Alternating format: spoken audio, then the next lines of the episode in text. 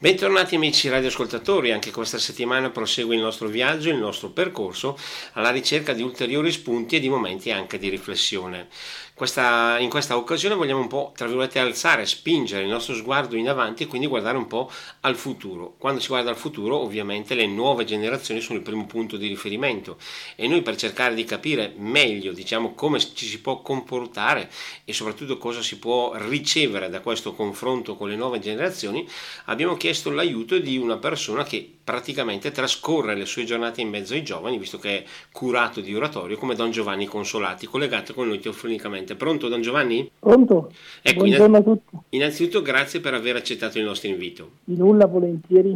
Ecco, dicevamo, oggi vogliamo parlare un po' di giovani, io direi anche giovani e fede, ma la mia conseguenza è anche questa. Com'è possibile al giorno d'oggi coinvolgere, avvicinare i giovani alla fede? Eh, penso sia un tema eh, scottante, nel senso che purtroppo eh, non c'è una ricetta e quindi chi si prova eh, nell'incontro personale. Penso che sia il primo elemento che mi sembra di poter così mettere in evidenza anche dalla mia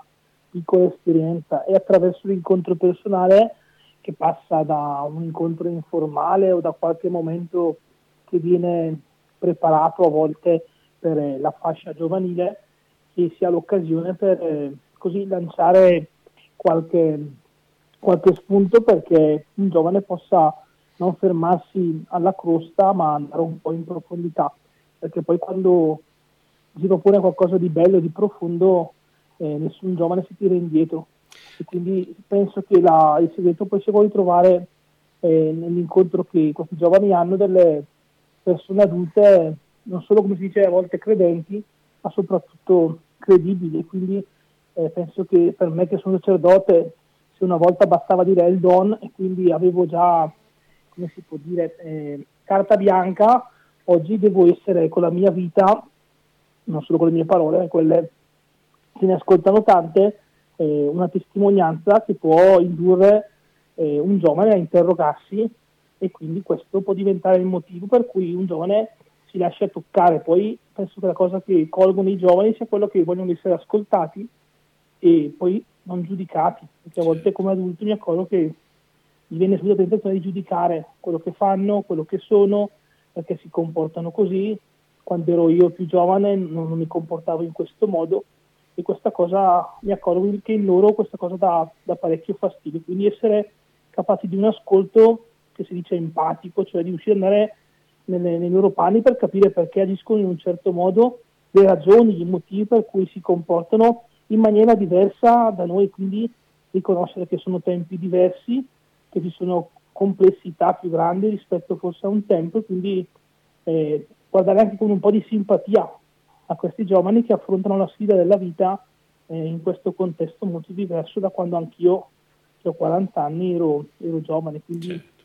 penso che sia questo. Abbiamo toccato il tasto, la parola interrogarsi. È un primo sguardo, i giovani d'oggi vengono definiti magari un po' superficiali, un po' diciamo troppo attenti eh, a se stessi. È possibile invece, appunto come dicevamo prima, andare sotto la crosta e avvicinarli a queste riflessioni e poi magari coinvolgerli in un discorso anche proprio di fede?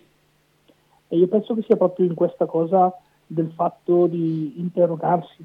cioè se aiutiamo a interrogarsi perché un po' di introspezione eh, viene naturale farla, ecco, toccare questo punto come occasione anche per dire non farlo da solo, perché se lo fai da solo eh, rischi a volte di essere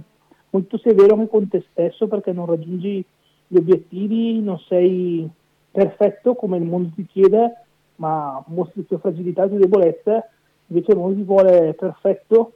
tra virgolette come diceva anche un'università, un uomo che non deve chiedere mai, e invece ci accorgiamo che abbiamo bisogno dell'altro, abbiamo bisogno anche di relazioni, abbiamo bisogno anche di un contesto, tante cose, quindi diventa importante che aiutiamo i giovani a interrogarsi, ma non da soli, quindi che abbiano delle figure adulte con cui possono così eh, confrontarsi, rispecchiarsi, ma anche nell'ottica che lo specchio ti aiuta a vedere dei, dei, punti di vista che tu da solo non riesci a vedere perché ognuno vede il suo punto di vista, dice a volte avere qualcun altro che può vedere le stesse cose in un'ottica diversa ti può aiutare a guardare in maniera diversa anche la tua vita. Questo giovane ha bisogno che non, è, che non vada avanti da solo, ma che abbia questa possibilità di confrontarsi con delle figure eh, che possono essere i familiari, ma possono essere anche altre figure che eh, può incontrare significative con le quali lui può guardare la sua vita in maniera, in maniera diversa, ma soprattutto eh, sentirsi amato per quello che è. Poi sarà quello che lo porterà anche a cambiare, ad avere atteggiamenti nuovi, ad avere pensieri nuovi, deve sentirsi amato. Ecco. Penso certo. che sia questo un po'. Stiamo parlando comunque di una società di tempi che cambiano. In questo senso è quasi doveroso toccare il tasto dei social che stanno acquisendo una importanza direi ultra fondamentale ai giorni nostri. Per quello che riguarda social e giovani cosa possiamo dire? Io passo, parlo dell'esperienza, come si può dire, eh, concreta. Sono appena tornato da Assisi con un gruppo di ragazzi di terza media e la, la, la sfida era quella di non fargli prendere il cellulare come se fosse una cosa eh, necessaria. Invece eh, siamo stati capaci di farlo, anche i genitori su questo ci hanno supportato e quindi poi l'esperienza di tre giorni è stata un'esperienza bella anche senza questi social, sono riusciti a eh, recuperare delle relazioni, parlarsi, ascoltarsi. Questa da una parte, dall'altra parte penso che sia doveroso aiutarli a utilizzare questi strumenti loro potenzialità, perché ne hanno mille di potenzialità. A me serviva che durante l'esperienza di Assisi eh, fossero un po' come si dice, eh, disintossicati, perché a volte anche alcune cose ci chiedono di essere un attimo messe da parte anche per eh, avere un rapporto distaccato, come a volte non so, si fa il digiuno per avere un rapporto corretto con il cibo o altre cose del genere. Quindi abbiamo fatto un po' di digiuno dal cellulare per, eh, per questa cosa. Poi dall'altra parte io vedo la potenzialità che hanno questi strumenti per tenere relazioni, per, per conoscere tante cose, quindi c'è una potenzialità, però come ogni cosa deve essere accompagnata, perché mi sembra che dicesse un, un pedagogo che un cellulare, quindi il mondo di internet, così dei social in mano a un ragazzo può essere come una pistola data in mano, che è un'immagine molto forte, però dice anche che dall'altra parte, come ogni cosa potente, eh, deve essere anche gestita nelle mani corrette come non diamo una macchina a un 14enne, così anche eh, lo strumento cellulare in cui posso accedere ai social deve essere un po' accompagnato, quindi quando poi è accompagnato, è gestito e supportato, si vedono le potenzialità e si riescono anche a eh, limitare i danni, i pericoli che ci possono essere. Penso che sia questo. Poi i, le potenzialità penso che si vedano ogni giorno, anche le cose belle che vengono create, che vengono proposte poi uno se è intelligente penso ne possa godere, godiamo anche noi adulti, perché non poterle far godere anche a, a dei ragazzi giovani, ma tutto questo deve essere accompagnato e custodito. Certo, uno strumento diciamo eh, apparentemente quasi senza limiti, senza confini, che crea a volte mh, mm, anche un mondo che però mh, mm, pur non essendo reale mi sembra che possa correre il rischio di far davvero oh, soffrire in maniera più che concreta soprattutto i giovani che lo frequentano. Eh sì, perché può diventare anche, come si può chiamare, eh, un rifugio,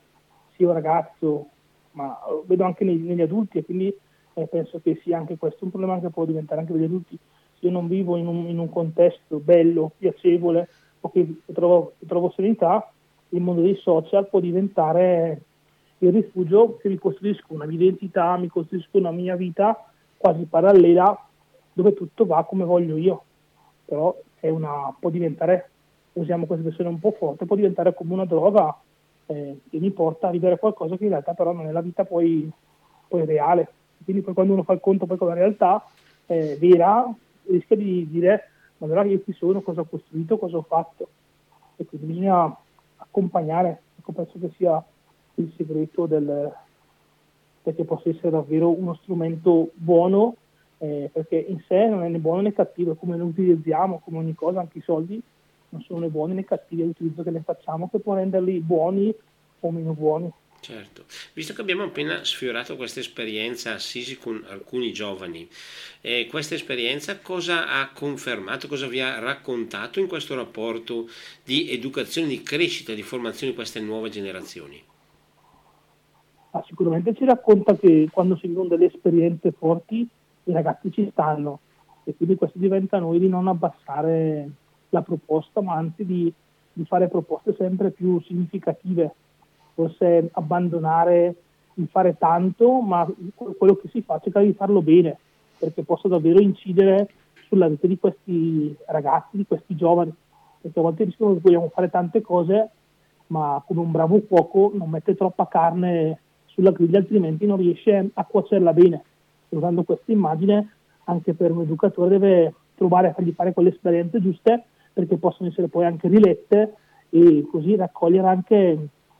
eh, l'insegnamento, quello che può dare quell'esperienza che uno ha vissuto. Quindi penso che anche l'esperienza di Assisi,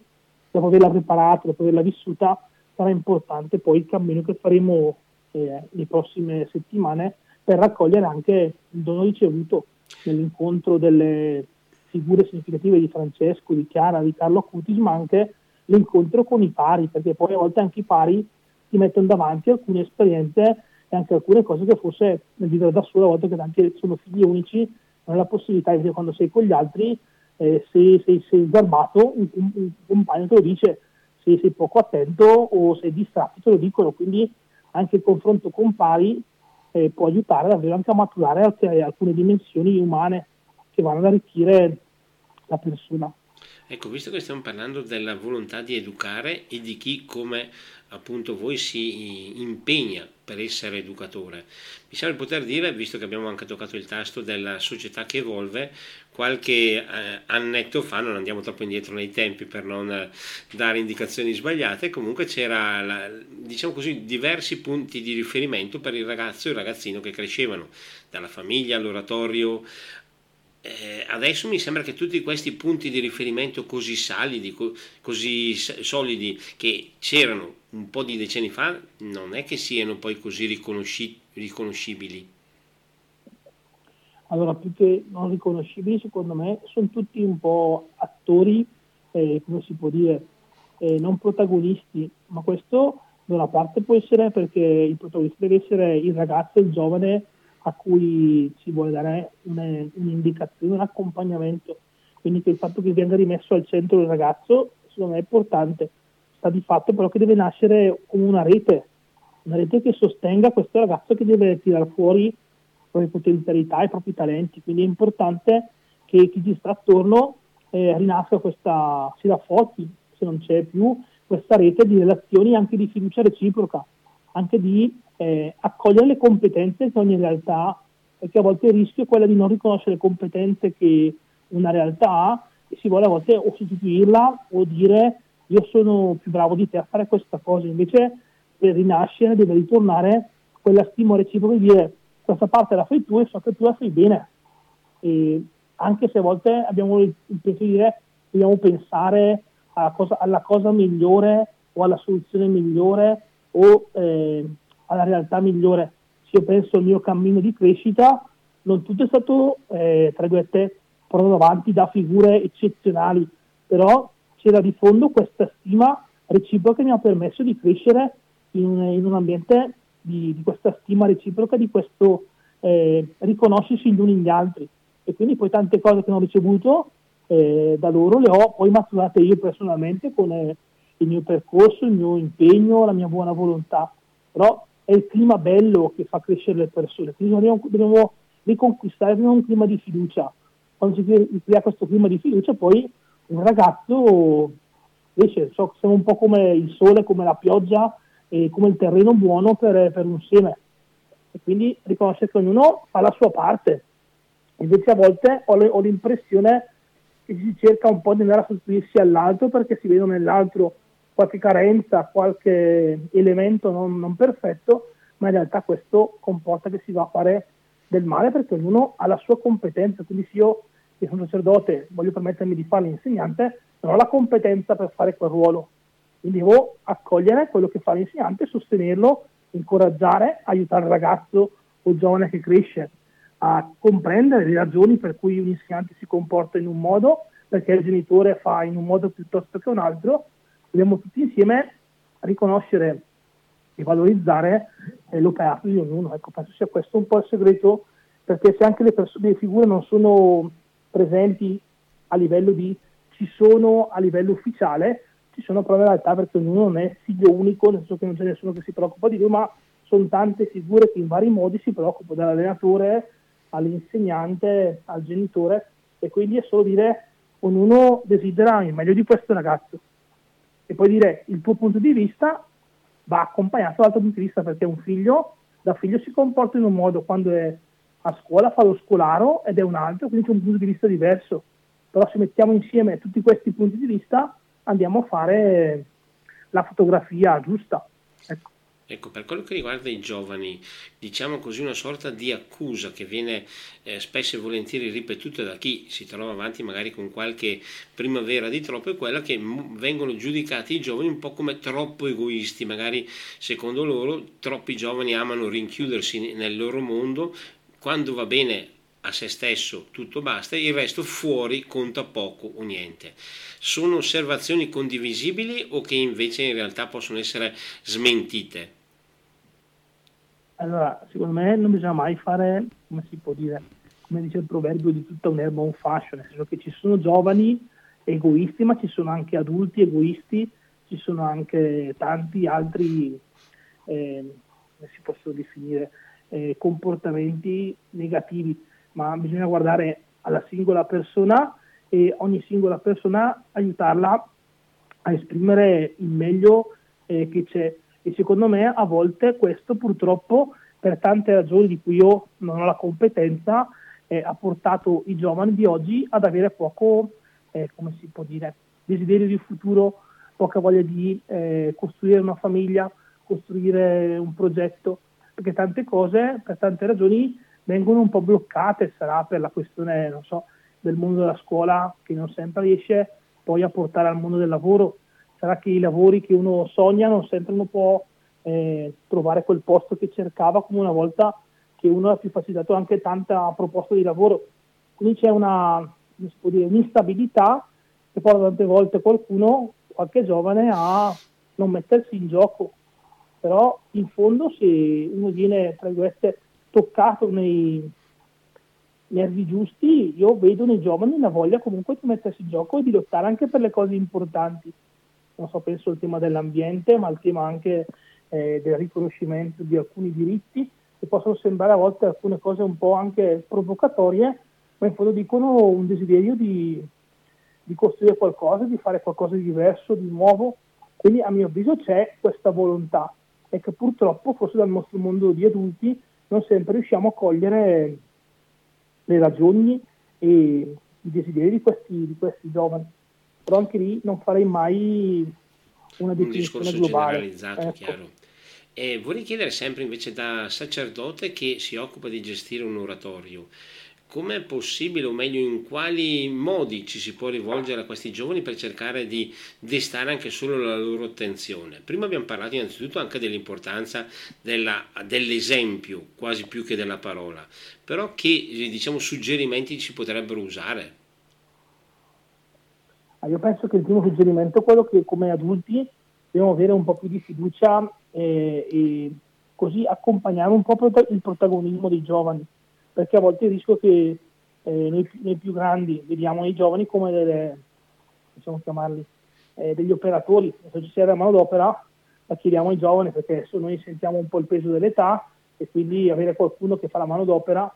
invece penso sia importante renderli eh, protagonisti anche nel pensare le cose che non vuol dire poi che non, eh, che non le porteranno avanti anche poi materialmente, però che siano un po' accompagnati anche nella fase della progettazione, no altrimenti rischio di dire c'è la manovalanza e chiediamo ai giovani, quindi si sentono usati, anche il loro apporto è, è diverso. Io per esempio con, con il mio oratorio stiamo organizzando la festa dell'oratorio e nell'incontro abbiamo fatto il primo per preparare la festa di settembre, c'era un bel gruppo anche di giovani perché devono sentirsi non solo eh, coloro che riceveranno la festa ma anche coloro che la la pensano, la progettano e la portano avanti. Questo penso sia il primo, il primo segreto perché il giovane si sente coinvolto.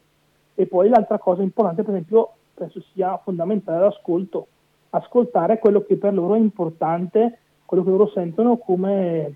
bisognoso per la loro vita, anche per il loro divertimento. Faccio un esempio, mi hanno chiesto due canestri, ho detto adesso mettevo i canestri perché è un'esigenza che mi è arrivata da più giovani penso che sia importante che nel territorio ci siano due canestri. Io non sono amante del basket e quindi da parte mia non sarebbe mai arrivato il desiderio, il peso di mettiamo i canestri, ma soprattutto ascoltare i giovani nella loro, nella loro attenzione, piuttosto che non so, penso all'aspetto della musica, è un altro aspetto che li coinvolge in effetti abbiamo parlato di sport, abbiamo parlato di musica e c'è anche, non so, dico io, il teatro, ci sono diverse forme che possono, diciamo, presentare un messaggio particolare ai giovani che magari può raggiungere in modo più diretto perché è su, basato su, su, corde più vicine alla loro mentalità. Ah, sicuramente sì, sì, quello sono d'accordo.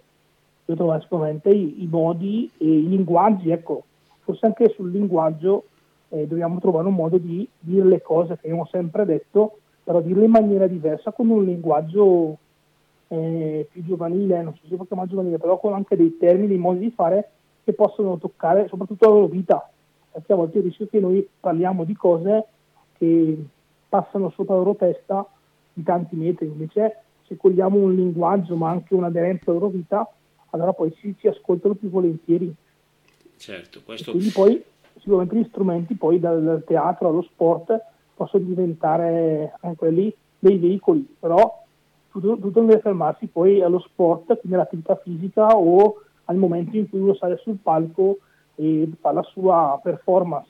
ma deve essere tutto utilizzato come canale per portarli a riflettere, a interrogarsi sulla vita, a vedere che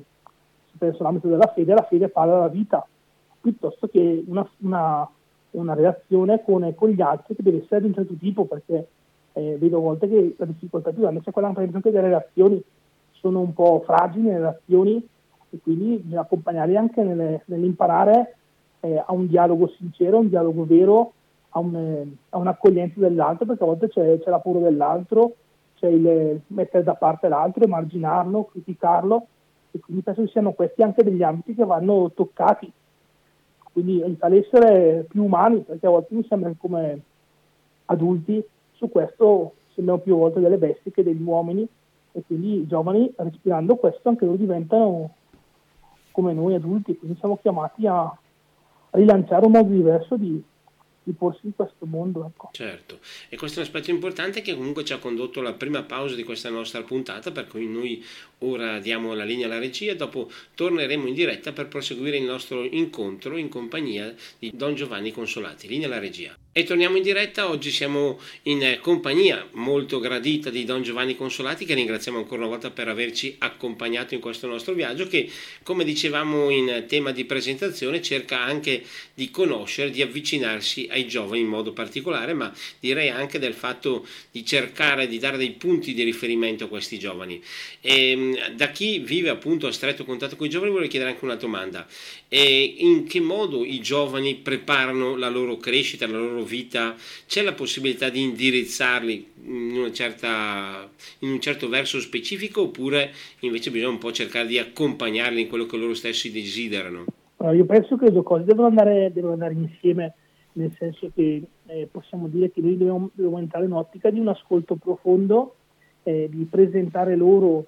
eh, cosa gli può eh, succedere, ma poi siccome la vita è loro, sono poi loro che devono scegliere, quindi far capire che non è una scelta che io adulto impongo a loro, ma sono loro che scelgono. Se io ho fatto loro eh, presente dei valori, ho raccontato loro delle esperienze forti, con eh, delle motivazioni per cui io vivo in un certo modo, tutto questo diventerà quel bagaglio da cui eh, questo giovane tirerà fuori eh, poi gli elementi per poter poi fare le sue scelte nella vita, perché imporre delle scelte eh, non penso sia la soluzione migliore, potrebbero essere portate avanti da un giovane per un certo tempo, ma poi si scontrerebbe con il fatto che, che non condivide quello che sta facendo, quindi si troverebbe poi comunque nella tristezza o nel, nel sentirsi sdoppiato. Se invece noi diamo la possibilità a un ragazzo di accogliere tutto, inventare delle possibilità, aiutandolo a capire quali sono i pro e i contro e poi eh, tocca a lui decidere per la vita, perché poi la vita è la sua, essendo anche una, deve giocarsela lui. Poi certo. come educatori saremo vicini nel momento in cui anche fa una scelta che noi non condividiamo e quindi per accompagnarlo, per rialzarlo e per sostenerlo. Però penso che un giovane oggi eh, non cerchi un adulto che gli dà non si può dire delle imposizioni, cerca un adulto che si fa compagno di viaggio e, e gli è vicino, però e questo compagno di gli fa vedere con, con la sua vita, con le sue scelte, che una scelta non è uguale all'altra, perché noi siamo quello che noi scegliamo di essere.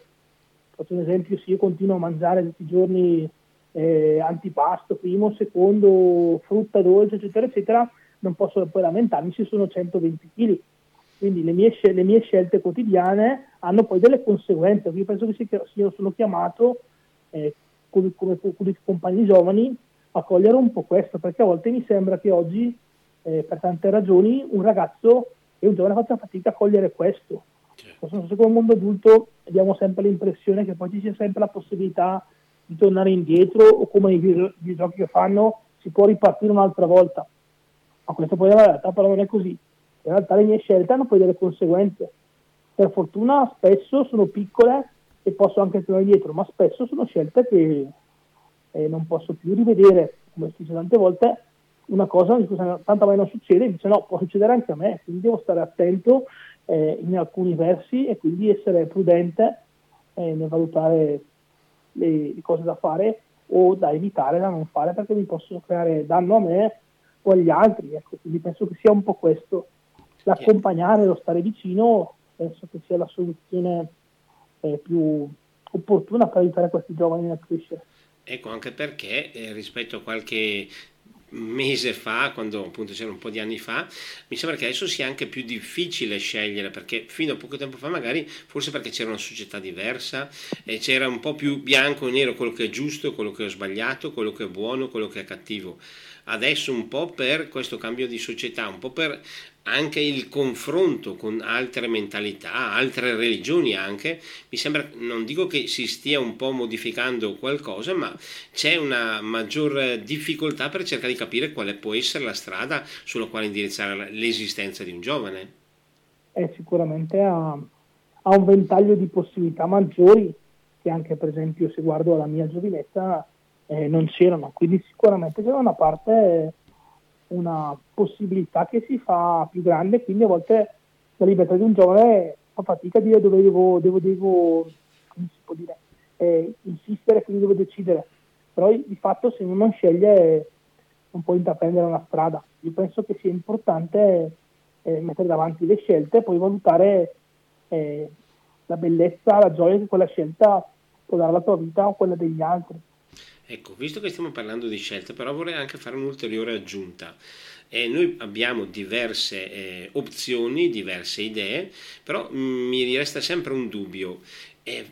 sul discorso degli ideali, dei valori, lì cosa possiamo dire? Perché, per esempio, io posso andare a destra o a sinistra, se cambio la strada cambia poco, però mi sembra che ci siano sempre dei punti di riferimento che devono valere al di là di tutto e al di là di ogni cosa, perché senza questi valori eh, dopo tutto diventa molto relativo, come troppo spesso magari capita di sentire.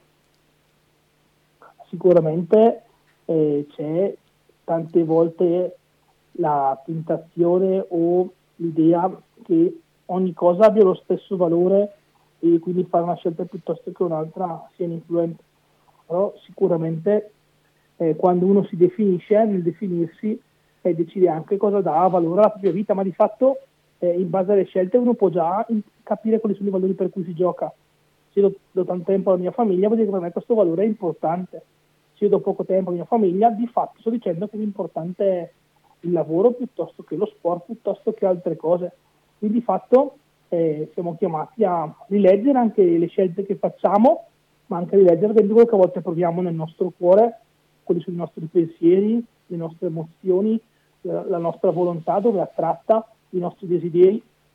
E penso che un giovane sia chiamato un po' a,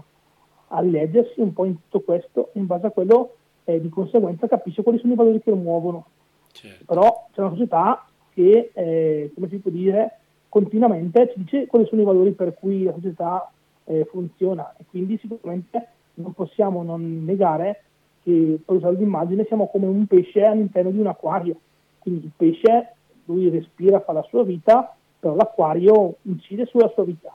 E così la società in cui siamo oggi è diversa da quella di qualche anno fa, di anni fa, di generazioni fa, però incide sulla vita e di un adulto di un giovane.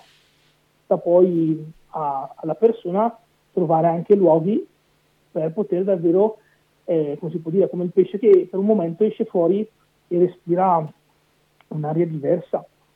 e riconosce che c'è qualcos'altro. Vista però anche noi cosa, che cosa puntiamo, se siamo eh, solo materia o se c'è qualcosa in più a cui voglio, voglio provare a tendere, mi accorgo che quando sono eh, a posto eh, perché ho comprato questo, ho fatto questo, eh, sì, invece mi accorgo che dentro di me qualcosa che mi spinge ad andare oltre. Ecco. E quindi... sia chiamato un giovane a interrogarsi un po' su questo. E in questa direzione magari non grandi proclami, quindi mi sembra di capire, ma proprio l'atteggiamento concreto della propria vita quotidiana. Eh sì,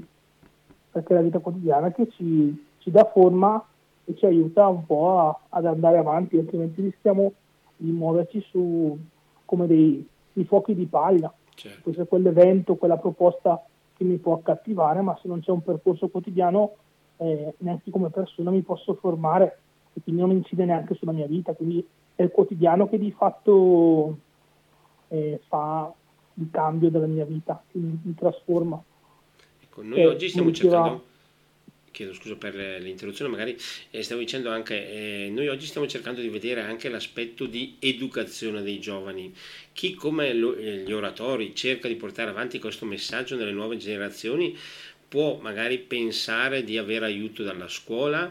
e anche dalle famiglie, ma che rapporto potete avere adesso con le famiglie in questo momento in cui mi sembra che questa realtà, questo eh, nome sia così in, in, continua evoluzione? Penso che sia la disponibilità a confrontarsi non su una teoria ma su una, una pratica, quindi un vissuto. Quindi io non incontro la famiglia ma incontro le famiglie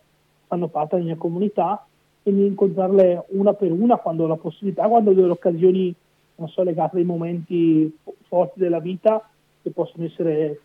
la nascita di un bambino o la morte di un anziano, piuttosto che un momento importante della vita di una persona, quello può diventare l'occasione di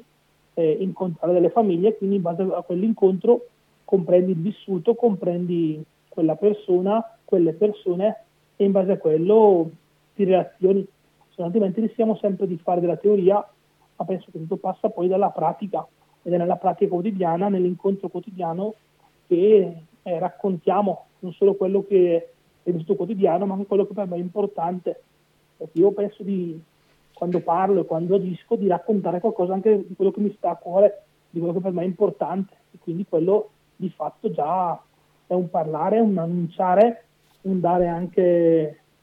un interrogativo agli altri un vissuto quotidiano che può avere la forza anche di andare magari contro certe idee che adesso sembra stiano andando per la maggiore e abbiano quasi scalzato diciamo dei valori che sono stati tradizionali da secoli? Io penso di vivere nel mio piccolo l'idea che una goccia eh, cambia il, l'acqua del mare, l'acqua dell'oceano. Quindi io dico, io sono una goccia, non ho pretesa di di trasformare niente nessuno, ma di dire io voglio fare la mia parte per migliorare questa situazione, questa vita, questo mondo e quindi lavoro in quest'ottica, come, come c'è quel piccolo uccellino che di fronte a un, a un grande incendio poteva avanti e dietro portare un po' di acqua, tutti lo prendevano in giro e dicevano ma cosa devi fare tu? Ma senza quelle, quella sua forza anche altri rivali poi non si sarebbero poi messi in gioco perché dopo questo piccolo uccellino anche l'elefante si mette in gioco, poi anche altri animali, alla fine l'incendio viene, viene spento. Però tutto è partito che c'era un piccolo uccellino che non si dava per vinto e continuava a dire che questo incendio può essere spento. Quindi se anche può sembrare per tante ragioni che questo mondo non è come noi vorremmo, se tante cose non vanno come noi vorremmo, però io penso che se ognuno ci mette del suo in maniera diversa, in maniera nuova, la realtà poi piano piano cambia. Certo.